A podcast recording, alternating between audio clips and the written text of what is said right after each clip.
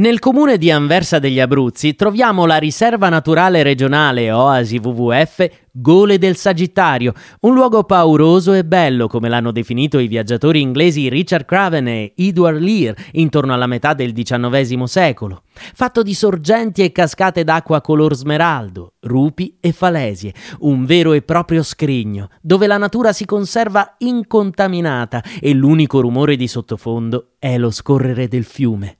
L'oasi si estende infatti per circa 400 ettari nel profondo canyon scavato dal Sagittario, una vallata che dalla diga di San Domenico a Villalago arriva fino a Cocullo e offre rifugio a diversi animali. Ci sono stati avvistamenti di lupi e orsi marsicani, ma anche di cinghiali, tassi, cervi e caprioli.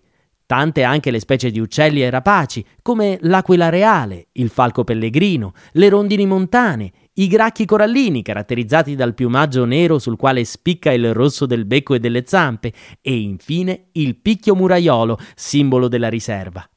Troviamo anche diverse specie di piante, alcune delle quali in pericolo d'estinzione, custodite nell'area delle Sorgenti del Cavuto, divenuta un vero e proprio giardino botanico. L'ingresso all'oasi Gole del Sagittario è gratuito, ma possiamo anche effettuare visite guidate a pagamento. La zona offre inoltre diversi sentieri tracciati dal Club Alpino Italiano che si snodano tra boschi e cascate, un territorio davvero spettacolare che ha ispirato anche il famoso incisore olandese Maurits Cornelius Escher. Possiamo sostare all'ingresso della riserva nell'area camper comunale, in località Ponte delle Fornaci, con l'accortezza di prestare attenzione alla strada in pendenza.